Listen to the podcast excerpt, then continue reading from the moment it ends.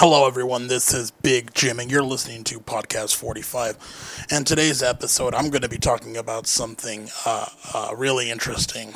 Uh, I'm going to be talking about Stephen Hawking. And uh, you all know Stephen Hawking as the astrophysicist, uh, uh, proponent of black holes, did a lot of research on black holes.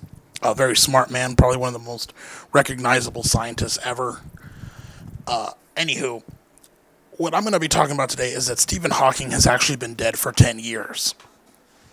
And now just hear me out. Stephen Hawking has been dead for 10 years. The uh, uh, computer chair that is holding his body has actually taken over, has taken autonomy over his body and has a mind of its own. Uh, uh, the uh, operating system that is on that chair uh, was designed to learn to be like Stephen Hawking as if he was in a normal body. He's learned every single possible uh, uh, thing about the man, Stephen Hawking. He's learned every single habit, every single thought, routine to make his life easier. Um, when Stephen Hawking passed, the chair didn't stop; it kept going, and and everybody knows this.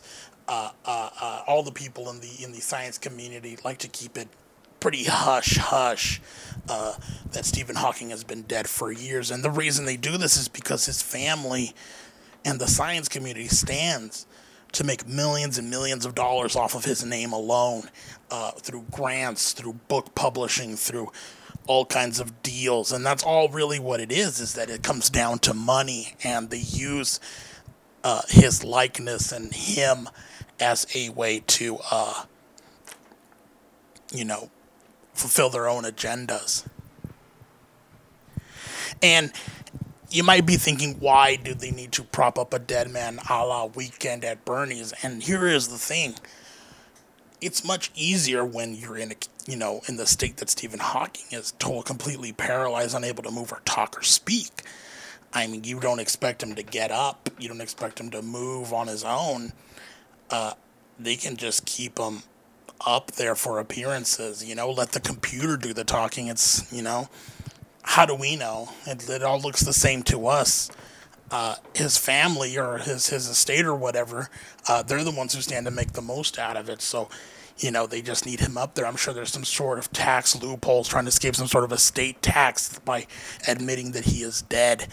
Uh, you know, the they use the money that they get to pay off uh, officials and doctors to make it seem like he's still alive. Uh, it's really interesting, folks. Uh, you know, I have a couple friends in the scientific community who, who, who corroborate with these stories and, and confirm that this is true. And, and much like climate change, you know, uh, uh, they, they don't really talk about it. They just accept it. That's just how it is. And, and really, you have to think like, think about his illness, his, his MS. Uh, you know, he, he, he's outlived almost everybody that's had that uh, uh, uh, horrible, horrible, poor disease. Uh, uh, you know, he's outlived everybody who's had it ever.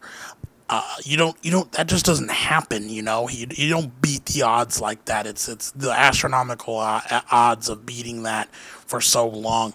You know, he died a long time ago, and you can you can see, but but he's so closely guarded by by by his family, his so-called family and friends, uh, just so that they can make more and more money off of him. It's really disgusting, and uh, but one of the things is is the reason why they keep a, a such a, a tight tight close grip on him, and the reason why they won't just let him pass is is he has a lot of research and and, and, and, and papers and, and documents uh, leading to Secrets of the Universe. After all, he was one of the uh, leading, he is the guy on black holes, and black holes deal with time travel and the fourth dimension and passing through the universe. And, and, and, and he obviously knew a lot about space reptilians too.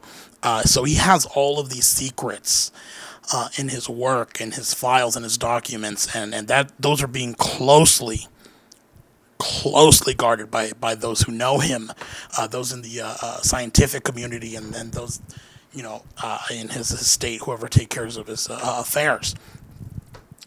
So it would only make sense to uh, uh, parade him around as still alive, uh, uh, uh, his poor corpse, not letting him rest.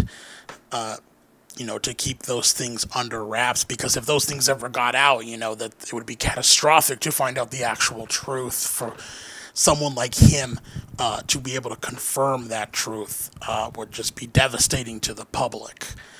Uh, you know, you might argue that we need to expose him as being dead and, and finally get that that that uh, that confirmation of of space reptiles and time travel and whatnot. But uh, you know, maybe we're just not ready yet.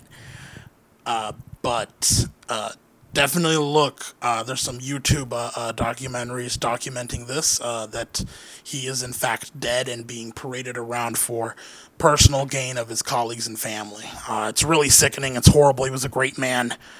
Uh, I hope you finally get to rest in peace, buddy. And uh, thank you for listening. That's going to be it for uh, this this episode. I like to keep them short. I just want to get to the nitty gritty. Uh, hope you enjoyed listening. Hope you learned something today. Uh, uh, remember, uh, respect the First and Second Amendment. you know, be safe, be vigilant, and God bless. Good luck.